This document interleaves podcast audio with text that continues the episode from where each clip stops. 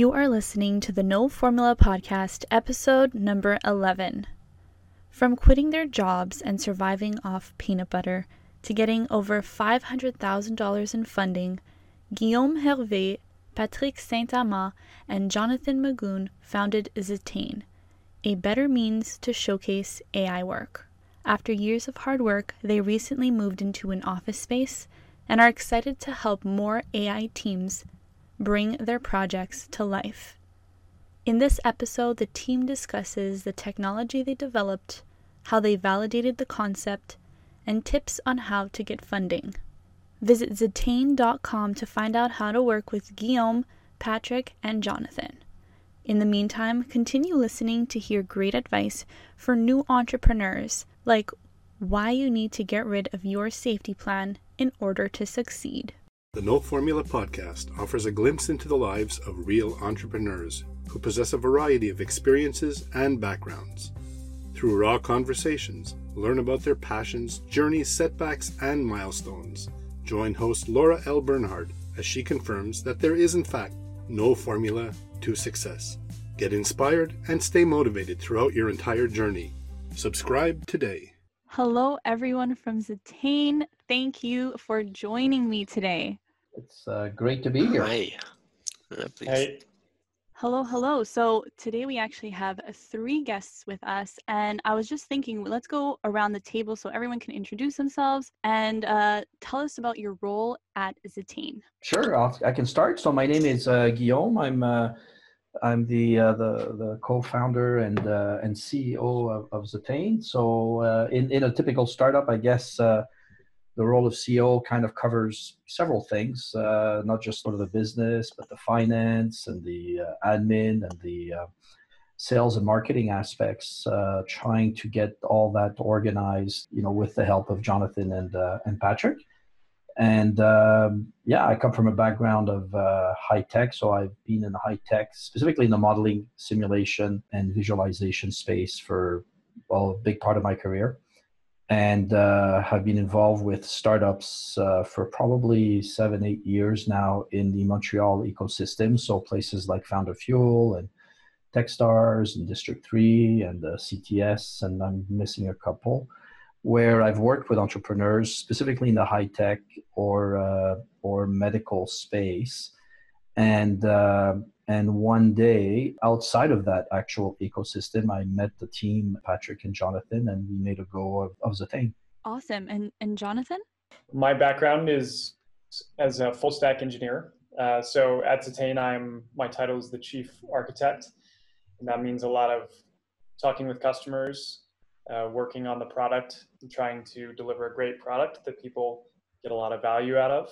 I've worked in startups for a few years now, and I went through um, Techstars Boulder back in 2016. So I'm familiar with a lot of their methodologies at my previous company. Before that, I was at a big company at Xerox. So I'm happy to be in a startup. okay, and Patrick? Yeah, hi. So um, I'm the co-founder and CTO of uh, Zetane. Uh, my background is uh, pretty mathematical. I'd say I did a bachelor in maths and physics, and also went to the master, did, did computer science and mathematics. Then I went at the PhD level in category theory, which is abstractions of abstractions in mathematics. But really, this was my kind of academic life. On the side, all my spare time went to working on the foundations of mathematics. I was kind of looking for a way to represent all represent all concepts with the same language. I, fe- I realized that there was a lot of ways to do things and present things. I wanted to find those kind of atoms of concepts and build a unified language for mathematics and science. So I worked on that a lot, well, maybe a, a lot, a few times overnight, and uh, a math figured out a problem, right? things. Yeah, really math stuff, you know. Patrick has uh, called it his math problem before. yeah, yeah, it, it is. Yeah, it can be seen as a problem sometimes, but uh, now it's getting better. And uh, yeah, so I worked on that, and I came up with kind of a system, and I guess from then on, there's a kind of a longer story. If you want me to go on with this one, but uh, yeah, of course. Tell us some more. Well, I mean, so with the language, I realized that it needed to be implemented, and uh, because I realized it could be applied to 3D uh, meshes, 3D objects, and different other domains. So I made a prototype. Uh, I programmed a pro- prototype for this, and then uh, that's kind of the pre-Zetane. And then um, I met Guillaume and uh, and John, and then we realized that uh, we had something there that we could create like a universal engine. And at the same time the um, kind of the new powerful technology which are uh, neural networks came along with uh, came came at a point where they're really mature and we realized that, that with the language and the neural networks there would be a pretty impressive synergy where uh, we could do a lot from there. So that's how things came along. Before we get into Zetane and what it's all about, how did you guys meet? Well, I uh, yeah, I'll, start, I guess. So, uh, you know, my my introduction to Patrick was uh, uh, via my wife. So, as I said, I was heavily involved in the uh, in the uh, startup ecosystem here in Montreal, but I had not run into Patrick or Jonathan. Patrick was doing his own thing and having a full time job as a as a professor at a local local college. And uh, one day, my wife came home and said, "Look, I met this guy Patrick, and he's a nice guy, and he has this great idea." And I told him that you helped uh, startups, and so uh, so my wife kind of said, "I promised you'd kind of help him. So could you kind of help him?" and so uh, so my wife being my wife, I said, "Yeah," and uh, I ended up meeting Patrick subsequently in a. Uh, she was going to medicate meditation and a sort of Buddhist meditation. Uh, uh, sort of a, a, center where Patrick was and heavily involved. And so I went to a couple of sessions. We met up. He uh, showed me, talked to me about his ideas, and uh, he showed me his prototype that he actually had coded on a on his computer.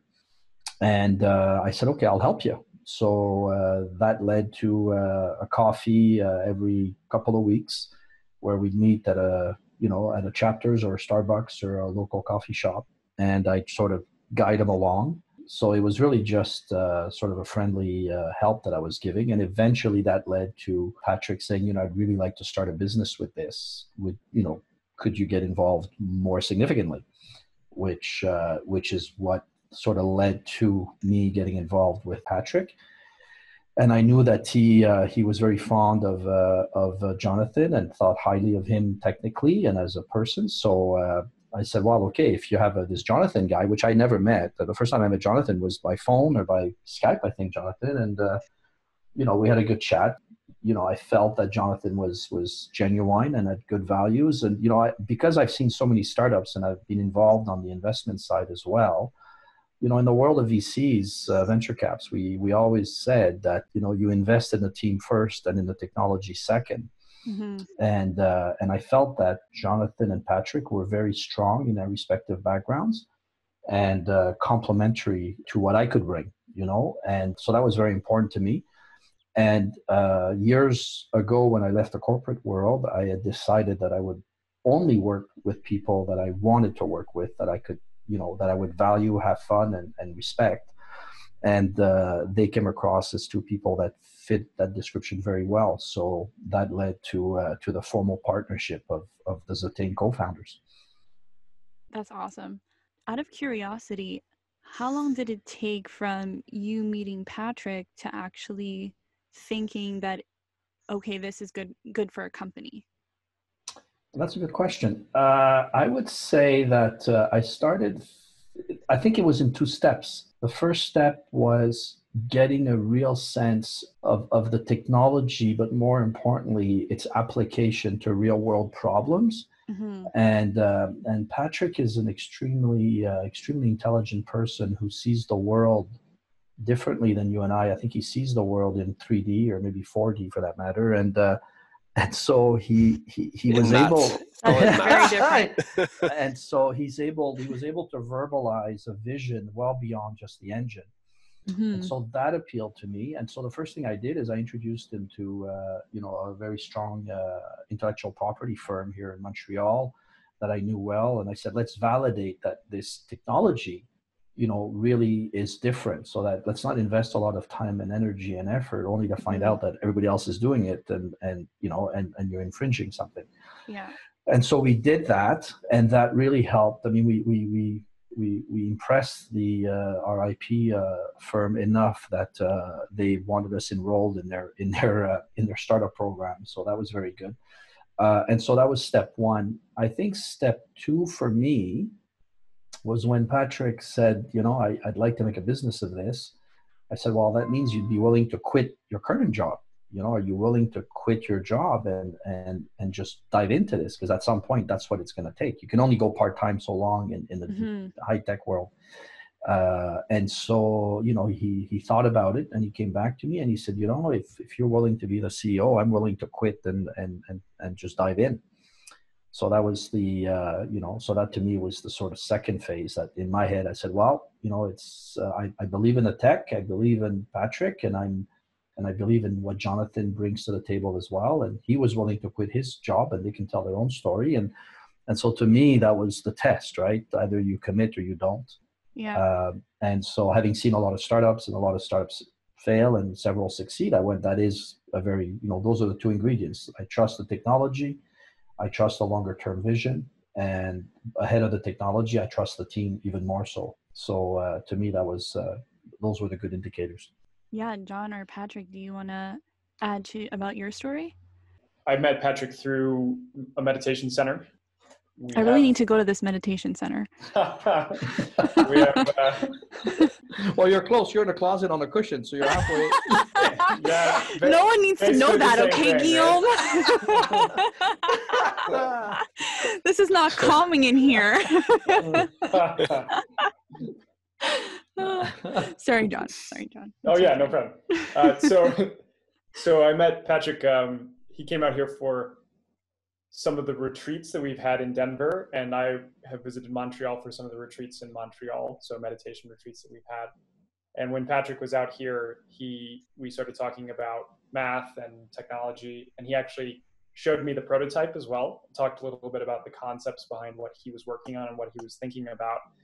It was really really interesting to me. Um, both, like Guillaume said, both the technology and the vision of where Patrick saw what was kind of a, you know, it's like a, a fundamental set of ideas, but but the potential applications for the ideas were really broad and really general and um, really novel. I thought seeing some of the the stuff that the prototype could do from just very simple implementation for example, uh, generating a series of fractals based on two or three rules that were repeated uh, continuously and, and generating these like massive, fascinating structures from basically nothing. It was just really, it was really cool to see. And then to, to talk about all the potential places where it could be applied was also really interesting. So Patrick and I uh, kept talking about it. I also learned about Guillaume, how much value he was able to bring to the company. And uh, at a certain point, like Guillaume said, we we decided that to go all in on the project and not just do this thing where we work on nights and weekends, but actually uh, put our our chips on the table, I guess. So So yeah, I, I know you guys have been working at this for a while, but when did you guys go all in? so I I quit my job, my full time job in my last company in February of 2018. So almost exactly two years ago. Oh, I didn't realize it was that long actually. Yeah, Yeah, I I think was- we were like um, for a couple, maybe f- six, seven months. It was basically me and John working, and we had uh, Omar part time. hmm And um, at some point, yeah, I had also quit my job, which is uh, I was teaching, which is a really, really nice job. It's really fun teaching, hmm but uh, I, you you cannot have both. You cannot have a, a fun startup and fun teaching. So, Mhm. so yeah, so that one of them had to go. And uh, and the thing is that when you, I kind of have this thing that when I start something, I make sure I finish it. So I had starting this project. So to me, I had to finish it, and teaching is never finished. So that's uh, that's okay. Yeah. Well, that's a great attitude to have. A lot of people don't finish their projects. So I'm asking this because it's all led up to what is Zetane today. And I want to ask you more about what is that? Zetane is, uh, you know, is a team of people now that uh, uh, that is building what we believe to be, you know, the first true uh, uh, software that provides, uh, you know, very transparent and accessible insights into machine learning and deep learning, and and does so in a, you know, based on the technology that's our own intellectual property. So it's what a lot of companies are referred to as a deep tech company in that sense. So you know so that's what it is from a business perspective i think from a from a values perspective one of the things that we did very early on was to spend a lot of time talking about what's important to us for this business outside of the financials mm-hmm. like what how do we want to change the world and, and how do we want to impact the world and so we spend quite a bit of time on on the values of the business around collaboration and trust and and uh, you know and uh, respect uh, so Zetane is also a lot of that. It's a lot of the values uh, that we uh, we hire from. You know, we always say we hire first the values and second the, uh, the competencies. And uh, and you know we've built a team that's extremely, I, at least in my view, and the guys can chime in, but that's extremely collaborative, extremely uh, fits very well together. Uh, you know, diversified, but but brings different uh, different things to the table. So yeah, it's it's a business, it's a tech but it's also a group of people with very similar values and and a lot of respect around each other's contributions. That, mm-hmm. That's that's my two cents. Does anyone else want to add?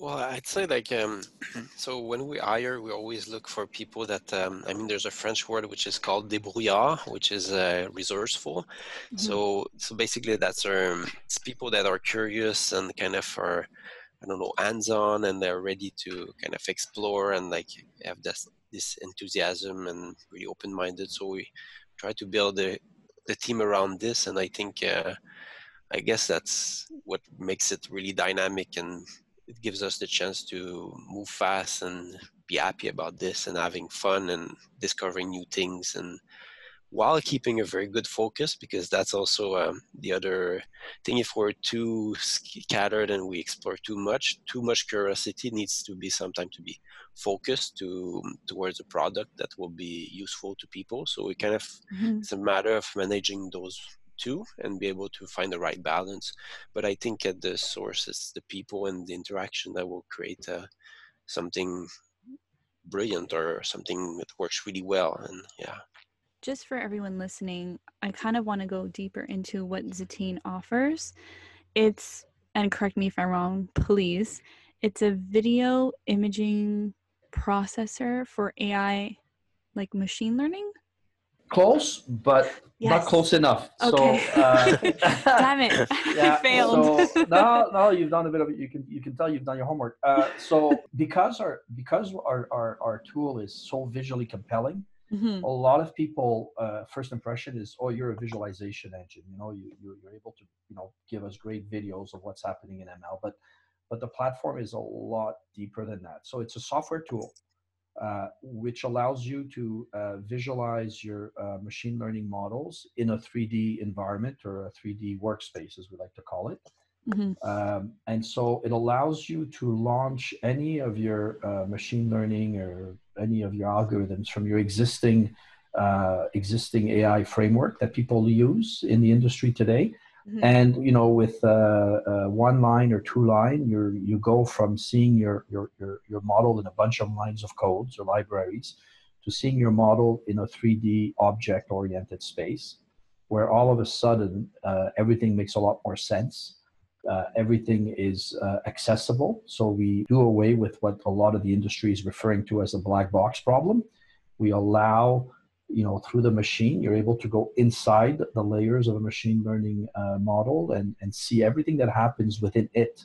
Uh, the data going through it, the way the machine sees and learns and interprets that data and thinks about it, and then how it generates an output. And so we, you know, it's it's really about opening up the black box to give developers the ability to do their work more effectively because they see things they wouldn't see otherwise. So they're more efficient at uh, debugging and uh, optimization.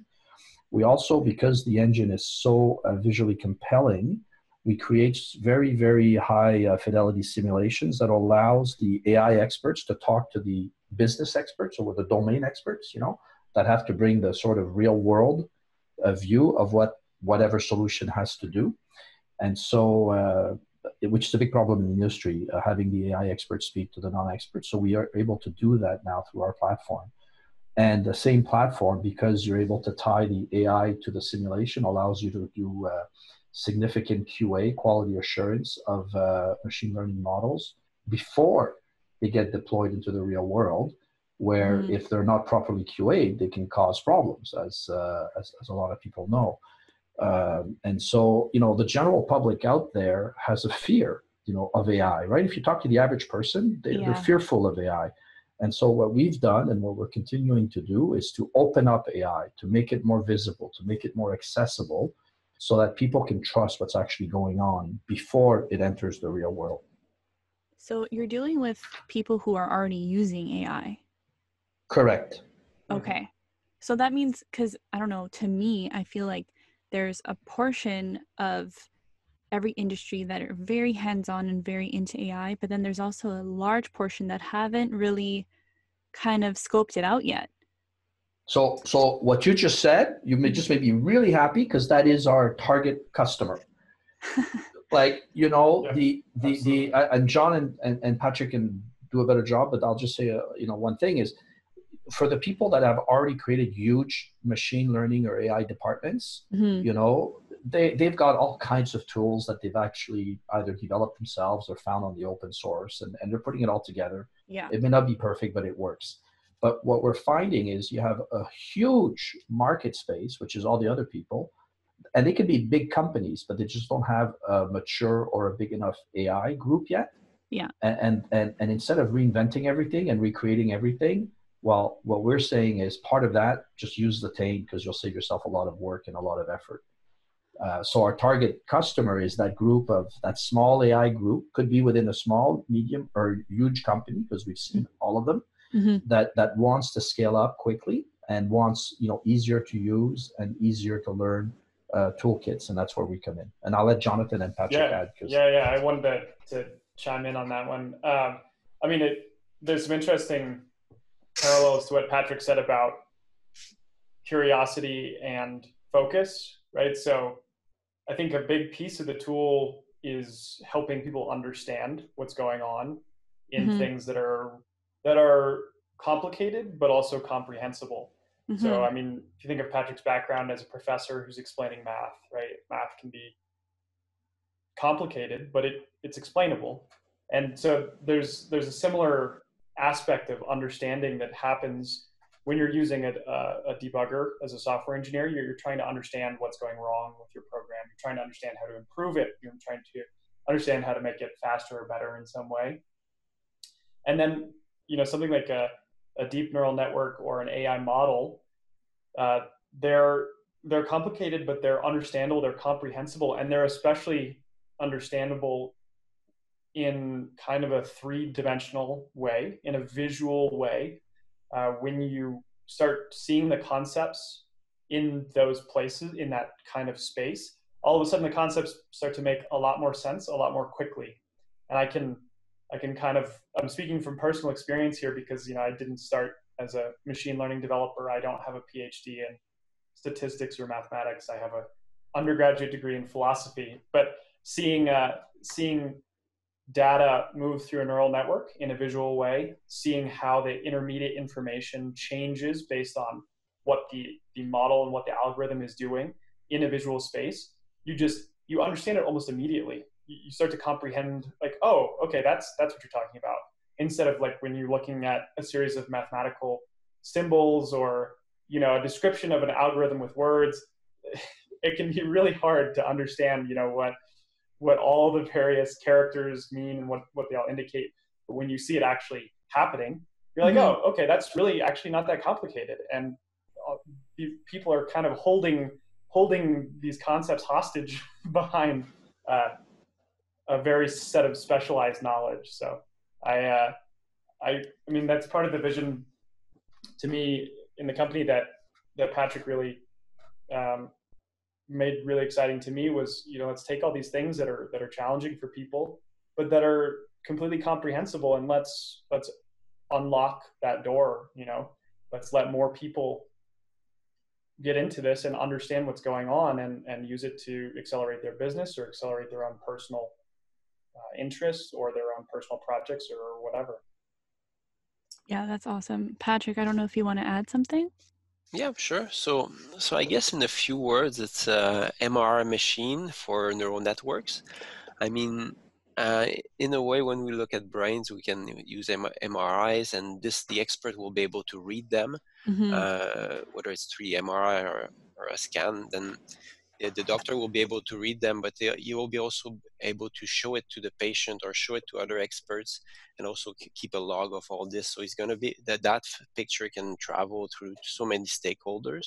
So we're doing the same thing for for AI and neural networks, which in this case they're artificial brains, and uh, so we're basically seeing them in real time. So we're taking an image of it, or a 3D image of those neural networks, and this allows us to share with different stakeholders, which is people that have never seen a neural network, or or other experts, or the the expert, the data scientists themselves. So so this allows the engine allows us to share this all over uh, with a single image and something that's really dynamic. That's from one aspect and also we have um, more than what we can that MRIs can do. We can make those uh, shareable unit really interactive, so that people can start interacting with them. Uh, so it's kind of interactive MRI for neural networks in a way. So that's um, so this way people are able to accelerate their um, development pipeline from the developer up to the product owner up to the client that the product owner will be seeing. So we're really making this process agile. So that's our that's our focus at the moment. You guys are making it very easy for people to use AI and then share what they found with everybody. If yeah. I understood mm-hmm. correctly, right? Yeah, absolutely. Yes. So is it possible, and you don't have to mention any people that you're working with, but is it possible to give us a business case on how a end user would use Zetane? Uh, yes, one of the areas that, that we're getting a lot of interest and traction in uh, is uh, anything to do with uh, uh, machine learning related to treating images or uh, videos, you know, anything visual. And so, so we have several cases where we've done proof of concepts and and converted them to actual first paying clients, mm-hmm. where they had developed a standard machine learning model, you know, in the regular infrastructure that people typically use today, whether it's Python or, or, or leveraging Keras or other types of tools out there. Mm-hmm. All these tools um, that I'm um, very familiar with. Yeah. Yeah, right. So you've got like, there's, there, believe me, there are a lot of them, uh, and uh, yeah, and everybody has right. Everybody that's has like the their... Amazon and the Facebook, right, of machine learning. Eh, pretty well. Like you've got you know a couple you got two three other big ones and then after that uh, you know uh, a bunch of others. And uh, yeah. so we had clients that basically said hmm, you know is is it possible that your technology is Zetane technology is actually doing what you say it can do? And we said yeah of course it's it's our software. We know it can. So uh, you know one example uh, was uh, a company that was looking at taking satellite images and interpreting what those satellite images uh, were actually uh, uh, uh, were in terms of what they were recognizing, and then labeling those images in terms of very specific, uh, you know, uh, applications. So they were in their case taking pictures of roofs, but the roof picture from a satellite is a 2D image. Mm-hmm. and so you lose a lot of information so the so the machine learning goes through that 2d image and tries to create a label. Is it a flat roof? Is it a slanted roof? Is it multifaceted? Is, is there an entrance on the roof? Is there a hole of some sort to, to you know if it's a if it's a flat accessible roof, et cetera, et cetera. Mm-hmm. And so they they had done this algorithm. It, it was it, it was working to some degree, but they couldn't explain how it was actually working and their client base needed to know how and their developers wanted to know how so they could optimize how accurate that algorithm was mm-hmm. and so they were able to launch Zetane, their model in Zetane, and, and as one of them said you know we can finally see inside our model was was the feedback and what that meant was that they could see how the algorithm was working in real time and how the images were being treated and interpreted and each parts of the images given a weight if you can imagine it that way as mm. to what was most important to decide as to what type of roof it was you know? And so based on that they were able to make uh, more decisions and uh, and and and and understand how to optimize their model better. But it went further than that. Apparently i mean this is them telling us the story. Then they took what they saw in Zetane and these were the sort of director slash uh, you know group leader of the group. And they were able to walk around the company and show people that weren't that familiar with ai and and or not believing too much in what the group was doing. And they were going around and by the end of the day everybody had bought into what they were doing because they were able to show non-ai experts what these complicated black boxy you know, untrustworthy algorithms and robots and all these things that scare us mm-hmm. we're actually doing. And so the buy the buy-in from the internal decision makers was crazy in just a couple of days. And then it went beyond that. Then they said, Oh, could we use your platform to go to our biggest conference of the year that we were going to attend by showing people Excels and PowerPoints and spreadsheet. And instead we'll show your your your the Zetane platform mm-hmm. and we'll mm-hmm. show our model, you know, not in these complicated spreadsheets and graphs, but in a 3D environment that simulates the real world. So they did that, and the customer feedback was amazing. So in that one example, you know, you can see the value prop, right? Yeah. One, the developers got to better a better handle of their model and therefore make smarter decisions on how to optimize it and improve it. Then they were able to go inside the company and say, this is what we're doing. Can we get more funding and more support? And then they were able to say, now let's represent that business case to an external public of potential clients and show them why our, our idea, you know, is, uh, is, you know, is, is a good one and, and worth considering. So that's the Zetane value prop right there. Okay. So out of curiosity, I'm going to ask what may come off as a not so smart question. Why were they using a satellite to identify roofs? Well, because in there, so think of uh, think of uh, disaster relief. Okay? okay. Think of disaster relief, and you're trying to send a helicopter somewhere in the middle of a disaster zone that may have been flooded or has any kinds of issues, mm-hmm. and and you're trying to decide, hmm, there are people on the roof, or I need to extract people, and they're all on that roof. Can I land on the roof? Can I can I send somebody on that roof? and ah, so okay. you know once you take but all you have is a satellite image because there's no other image you're, you're kind mm-hmm. of in a disaster area there's no communication maybe there's very little you know internet if any at all and so now you have a lay of the land from a satellite but you have to interpret it into a real world sort of human way as to can i do something with that roof um, and so that's one example but you could see an example in a in a defense application where uh, you're trying to uh, land soldiers or remove soldiers from a dangerous area and mm-hmm. you want to know can i can i land on a roof or can i drop people on that roof and so the use of satellite imagery is is is uh, commonplace in the world of 3d and and and so on but it's because you know images are 2d mm-hmm. you, you you miss out on a lot of data uh, and yeah. if a human had to go through all the images it would take forever. So what you do is you use machine learning to to make a human decision, you know, at uh, exponentially faster. Uh, but because you're trusting the machine, you really, really, really want to make sure that you understand how the machine is making that decision, how that algorithm is making that decision, because you're making critical, you know, uh, uh, uh, operational decision based on that data. So that's just one yeah. example. And you're also mentioning industries that probably are already very much into AI more than other industries, probably, right? Like you said, defense, and you know, like. Yeah, but think of uh, so you can think if so if you can do the same thing with uh, you're right. So if you can do the same thing with defense, that same 2D image could could be an MRI from mm-hmm. a medical machine, yeah. right? It could be a photo from a drone on a stadium or on a uh, or a, on a construction site uh, to to optimize operations there. Uh, so the concept Transport, of or transportation, self-driving car, something like that, robotics, any of those yeah types of industries. Yeah, because they're probably more into AI than let's say finance, right? Yeah, exactly. So now finance has a huge investment in AI yeah. because they're trying, but it's a different. But it's not of, modeling. It's not. That's right. It's a different yeah. approach. And, yeah. Uh, okay.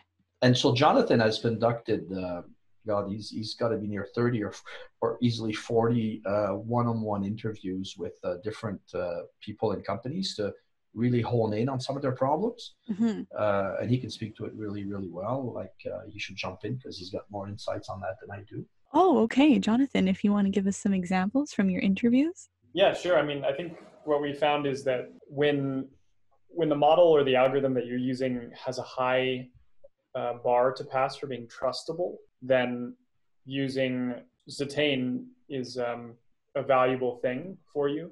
So when I say trustable, I mean something that has high impact if there's a failure condition. So if you think about something like, um, like we mentioned, something like robotics, something like construction, defense, medicine. So that's one aspect of it, right? The high trust, and the other is mm-hmm. is um, visual. So in these cases, you know, humans we have a kind of a natural understanding, or, or we have the ability of of performing a human-based determination or judgment on what the neural network, what the algorithm should be outputting, because we understand the context of the situation. Especially an expert who might work in one of these industries, who's helping in the development of a machine learning model that's going to to augment some internal process in the business. Um, they, you know, they can look at an image or they can look at a situation, could be a 3D simulation, some some kind of context, and they can they can understand what the network or what the algorithm should be predicting or should be telling uh, telling you the answer is. Uh, and so in those in those situations, I mean, those people, not you know those experts and the people who are determining whether or not that model that AI solution should be put into the real world, you know, they have a high a high bar for needing to understand why the model is making a certain kind of decision, mm-hmm. and they need to be able to trust. I mean, if you if you think about you know the, the defense example or something, uh, if you imagine in a simulation context of uh, you know an operative or, or someone who's getting real time information, and they need to make a decision now, or or a, a doctor, right? They need to make a decision. Mm-hmm. Uh, they need to be able to to understand why an algorithm or why an AI model is is saying that this is the, this is the prediction or this is what the the course of action should be. And so it's it's really important in the development of the models that those people, the stakeholders are involved in that process and that the stakeholders are are shown what the model is doing so they can say, okay, yeah, that that makes sense actually. Okay, so it seems like you're, you know, the ML person, you're you're on the right track. So I mean, that's we found this is where you know our engine can really help companies, and it's not just companies that are really experienced in AI. It's companies that are just getting started in AI. It's companies that are you know a little ways down the path. It's mm-hmm. companies that have just heard about AI and are, are interested in understanding what what's interesting about it. And and so the, you know those are places where an ML developer can take you know they can build a model, they can show what's happening to an expert or to a decision maker at the company or to a customer and they can say you know does this look like it's doing the right thing to you and they can get that feedback and they can go and continue developing a, a better and more trustable model so they can eventually put that model into actual production and not just have it be a, a fun research project that the team does but but something that actually delivers value for their business yeah, I think I'm gonna have to pass by your offices to come see what this model is. I, I want to see this in action. yeah, yeah, for sure. Yeah, there's I, a lot of a lot of interesting versions of, of different AI uh, models that you could see, and you could you kind of when you see it happen in real time, when you see it in, in like a three dimensional space, you, are hmm. like, oh, okay, that's that's what AI is. Yeah, it's like I want to I want to have that moment, you know. I've been yeah. hearing about AI for years, and although I know a little bit about it, and I, I understand genuinely generally what you guys are telling me, I've never actually seen like a visual representation of it. So I'm yeah. interested in in actually seeing that model. And I just want to go back a little bit when Guillaume said that one of your customers actually used Zetane uh, to present at the conference. Is it kind of like an application where you can like download the model and then show it to people, or do you have to open Zetane in a computer, for example, and show the model? You would open the model in in Zetane mm-hmm. uh, as a, within within the engine itself, or you could take what you've built in Zetane and turn it into a distributable program that other people could then run. Yeah, So because a- I'm thinking spreadsheet. That's my point for reference. Yeah. so yeah, you know you can work in a spreadsheet or you can download it or share it or right. Yeah, so it Okay. is it is distributable in that in that way, absolutely. Yeah, and it, and it, I was going to add, it's Guillaume. I was going to add, like one of the things that our customers really love doing is they, they you know, when you're going to a conference, you can actually uh, run Zetane and and make a video of it, and Oh. so it, you know, so it makes for a really compelling way of demonstrating because then you can Mm. create the video right off the engine. Like it's not, it's the engine working, but in video Mhm. and so you can have it looping right and people are drawn to it because when you're seeing neural networks like you know in, in 3d firing and activated and and when you're seeing images go through them and, and you see what each of the pieces of the you know the, the algorithm or the functions are doing to that uh, interpreting how they're interpreting that image uh, it's uh, like you you know some of our customers are saying like it's hard to get out of Zetane once you've been in it because you feel like you're in a completely different world my God, it is like uh, Amazon. it's no, no. I'm telling you, like you said something that was when you said, you know, I'm, I, I'm, you know, you're, you don't have an ex, you're not an expert in AI. Mhm. And so a lot of the people that have seen our platform have said, "Wow, you guys should certainly try to market it to the whole educational field because it's so much easier to see something and understand it when you're able to visualize what's going on, right? So." Uh, you know, I, I like uh, I've seen this so many times. Patrick or Jonathan will sit you in front of the platform, like somebody that doesn't have much of an expertise, and by the time you know five minutes are over, they go, "Okay, now I get AI," you know, and I get Yeah. machine learning because I get it. I see what's happening. But if I show you a bunch of code and a bunch of data, you're going to go, "Well, that doesn't help me." And Yeah. so, so there's a there's a natural fit to education, and and and there's a natural fit. So to the clients that we're doing proof of concepts with, there's a natural fit to get engineers and developers that are not AI experts, but they're smart technical people Mhm. uh, to ramp up quickly on machine learning through a platform like Zetane. Yeah, that's really cool. I kind of just want to shift gears here a little bit and go back to kind of how you grew the company. So before you said that you you all quit your jobs 2 years ago, you got your proof of concept. Then what were the next steps? How did you how did you grow the company into what it is today? Well, I think the first major step was to to get committed to it. So, like you said, quitting our jobs and focusing only on on Zetane. And by the way, when the, you know the guys are being humble, that uh, th- there was no salaries involved when they quit their jobs to jump into Zetane. So, so it's a major commitment, right? Because you're not bringing Hmm. any money home. It's not. There was no money. Like it was just us working. Uh, and so the first hurdle in most startups is can you interest anybody in giving you money, whether it's a grant or a loan or it doesn't matter what it is. Mhm. And so the first hurdle was really to get that first money, and and we we were uh, we were supported by. Uh, uh, by two programs. One was the uh, through the Quebec Innovation Program for Mhm. startups. We got money to actually validate our uh, intellectual property. So you know, IP lawyers can be expensive. The good ones, you know, Yeah. for for for obvious reasons, are, are expensive, but they're very good. And we wanted to go with you know the best, so we we we did that. And so we were able to get funding to pay for that to advance our IP uh, along the way. And I'm talking about validating the IP, making sure that there was no infringement, making sure that we had a valid, you know, a valid technology. So that was one grant. Uh, the second grant was from uh, the federal side through the uh, federal uh, funding, uh, where we got. Uh, so the first one was about forty thousand. The second one that I'm just talking about was fifty thousand dollars, which helped us with technical resources. So we were able to hire our first, our number one, uh, what we call the number one uh, employee outside of the three of us Mhm. and so with another complementary skill set and uh, and it also allowed us to start paying not much but a little bit of salary to uh, to Jonathan and Patrick because it had been several months uh, so uh, so they graduated from bread and water to mac and cheese Uh, no, it's peanut butter. Peanut butter is the key. yeah, yeah, peanut butter. hey, improvement is improvement, right? Improvement's improvement, right?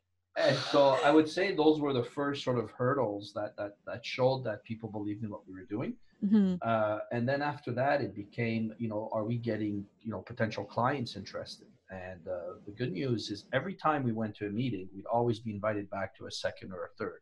And so that's always a good sign, right? It's not like Yeah. people look at you and say, "Get out of my office," or "You wasted my time," which you're always nervous about. Yeah. Um, you know, I mean, even with my experience, you're going in there going, "I don't want to waste people's time," right? And uh, and so we had very good uh, listening from uh, people that were either experts at what they were doing in AI or you know people that wanted to get into AI. We always got invited back, so that was sort of the second, you know, real test, right? We're not wasting our time.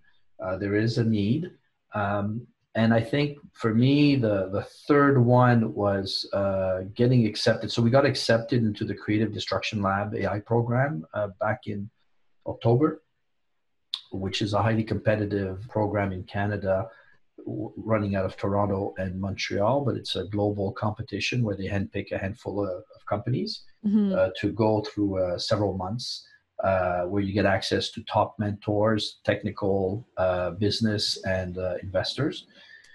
And, uh, and so being part of that cohort was another test. And I would say the final test was what we announced a couple of weeks ago, which was the half a million dollar uh, uh, loan that we got from uh, BDC and uh, PME Montréal uh, West Island. Congratulations, guys. Thank you. Thanks. I didn't tell you yet. Yeah, that that's was- awesome.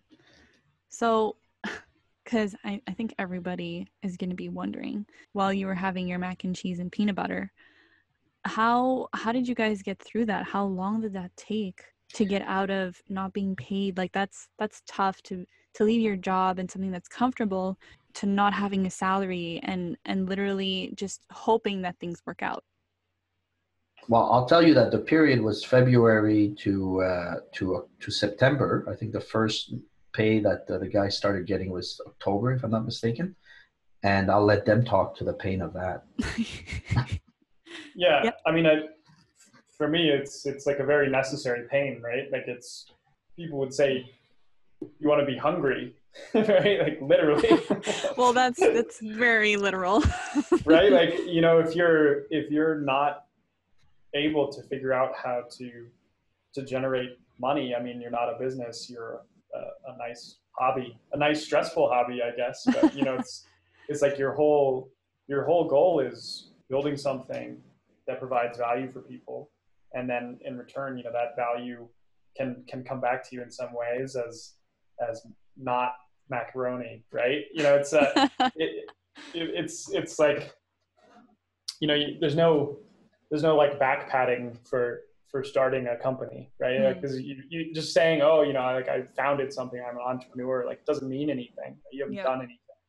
And so Well, there- the, Well, there's also like a one thing that we have to, to really say is that we have really, really supportive wives and oh yeah. that's so, true. So, that's yeah. I mean, uh, my wife has been like incredibly supportive in every step of the way, and I, yeah. So, so from that point of view, like, um, that's why I, I could go for the peanut butter and not just like, yeah, you know, water, Water. and. I think every entrepreneur kind of has that fear when they make the jump. So they're probably wondering, like, oh, I'm in a similar situation. At what point do I consider leaving my comfort zone and actually focusing full time on the business that I want to grow?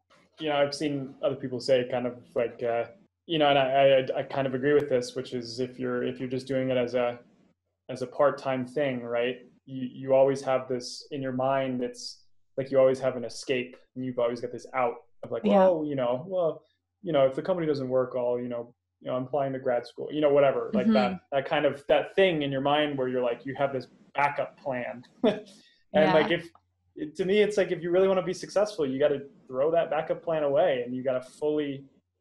You have, you have to feel the pain of like of if this thing goes goes down, like it's all there is no backup plan. Maybe that's not like the most strategic or personally smart thing, but if there's something you believe in, and uh, you Yeah. just, you have you have to go all the way. Yeah, you're going to give it your all. So I kind of want to get into more detail about the funding. How did you know that these funds were available for your specific industry and what you were working on? And if so, how does one go about getting funding for their business? Yeah. So, I mean, yeah, the fact that I was involved in, in the ecosystem uh, for for years, I, I certainly knew where where the money uh, uh, was. Mm-hmm. Uh, and I think one of the challenges that a lot of young entrepreneurs have is is they get sort of directed in too many directions as to how to get funding. Mm-hmm. Um, and uh, and and you know, beyond money, I, have always said this to to to to my team here. To uh, you know, when we talk with uh, with Patrick and Jonathan, and I certainly say it to all the teams I've coached. You know, beyond money, it's it's your time that's your most valuable resource because you know you can always survive on on bread and water, but you only have so many hours in a day. Mm-hmm. And so where you spend that time as an entrepreneur is is crucial to your ability to survive. And so you know, finding the different sources of funding uh, was, uh, was, was an important part of that. Now, uh, the other mistake. So we were able to focus on two or three. Like I said, we looked. We knew that uh, I knew there were programs around IP, and Patrick had, had done some work there as well. So we were able to convince him that this was a, you know, a worthwhile company uh, because this was early. I mean, we we were, in fact, at that point, I, I don't even think we had uh, we had just quit. So I mean, we were just early early days mm-hmm. and uh, and we were able to convince you know people with our team that we were a credi- credible team with a credible IP, and we needed that money to secure that IP uh, in in Quebec. So that was one thing. Uh, in parallel, you know, you always try to have two or three avenues of funding because you don't know which one's going to come in. Uh, so don't put all your eggs in one basket. So we had two or three different viable funding uh, approaches, and the one that kicked in was were the ones that I that I talked about. Mm-hmm. Um, and uh, and so that was that, that was part of it. The other thing is is it's there's two things, right? There's knowing which funding to go and get, and then they're selling your story. And and the story of each fund is very different. You know, when you're when you're and I don't want to use the word pitching because it's not necessarily a pitch, but when you're when you're trying to secure a fund from a Quebec uh, uh, you know, provincial sort of a funding group, uh, you mm-hmm. have to present something that's appealing to Quebec. You know, that is true because it's your story, but is relevant to Quebec. Uh, when you're pitching to, uh, you know, more of a federal funding group, you have to pitch slightly differently because you're trying to create the value proposition that, that resonates with them. More recently, when we uh, secured the PME Montréal and the BDC money, well, you know, their their raison d'être, their reason for being is different than the other two. So you've mm-hmm. got to understand what that is and, and present that story accordingly. Um, and so, so to me, it's it's a progressive. It's pick pick your battles, have a couple of parallel paths, but more importantly, adapt your story to each of those those those those funding agencies. Uh, we were trying to stay, and we've continued to try to stay non-dilutive funding, which means you know getting money that doesn't uh, uh, reduce our equity in the business for as long as possible. For a while, for the school, and I'm going through my, my I, t- I took my old numbers and moved my new new SIM card because like you know I, I got a new number every year. Started cleaning up cleaning up numbers, and you know back in college, remember like you like name people certain things. You'd be like, oh, uh, Laura, LinkedIn, right? you know, like that's how you were on my phone. Right, right, right, Marcus right. So, right, exactly. So hers was uh Sarah Mill Hot. She's Persian. Sarah Mill Hot Persian. Okay, so so I see, I, and, I, and I was working. Uh, I was uh, I was cooking noodles at, at, a festival for my parents, a food cart, and I see a number. I'm like, let me just text her. Mm-hmm. Hey, how's it going? She calls me. This is the first time she ever called. This is like four years later. Okay, mm-hmm. she calls me. I answer, and I'm like, hello, and she's like, hey, who is this? New number, right? So I'm like, oh, hey, it's it's Marcus Chan. Hey, how's it going? Can uh, how are you? right? It's like super awkward now, right? So she's like, oh, hey, how's it going? I'm like, okay, hey, um, and we're just kind of talking a little bit. She just came back from Spain for going to school there, and I'm mm-hmm. like, oh, and she's like, hey, I'm like, she's like, I'm actually moving back to Eugene, Oregon. That's where I live at the time. Eugene, Oregon next week. I'm like, oh, hey, cool. Like, hey, do you want some help moving? I can help you move your apartment if you want some help. You know? She's like, oh, that'd be awesome. I'll call you Saturday. Awesome. Fast forward Saturday, never calls. Sunday, she calls, right? Hey, super sorry. You know, I, I got busy. My mom came to help. You know, it didn't need to help at all. It's totally fine. We should still hang out. I'm like, sure. At this point, I'm like, I'm like, whatever. This is like four years in the making. I'm like, whatever. It's fine. So we go get some ice cream at Cold Stone Creamery. I don't think it's a Cold Stone up there. Cold Stone Creamery, ice cream place. Yeah. So We get some ice cream. We hang out. I'm blown away. She's super smart, beautiful, the whole, you know, like nine yards. I mean, she had like a 4.1 GPA, speaks five languages, you know, all these things. I'm like, okay, all right. And then we actually just became really good friends over the next six months, right? Uh, mm-hmm. multiple times I tried to uh, go, you know, push to more than a friend, and she just said no each time, right? So it really took quite a bit of time until finally spring 2007 you know, is that we officially started actually kind of seeing each other. So it took about four or five years to get to get that point. But that by not giving up though, right? Mm-hmm. That allowed us to start dating, and ultimately at that point, we had another couple couple years, end up getting married, and you know we've been able to you know build a really nice life together as a result, right? By not giving up, right? And that applies to everything, whatever you do, right? You know, like don't be a stalker, obviously, but you yeah. know, you, can, you push hard. You, you, can find a way to make a lot of things, you know, happen in your life. Mm-hmm. I love it. That was a great story to end off this interview. Yeah. So thank you so much, Marcus, for giving us all of your wisdom and uh, and that awesome story too. So thank you. Thanks for having me on. It was an absolute pleasure. Before ending this episode, I just want to summarize some of the key takeaways from my conversation with Marcus.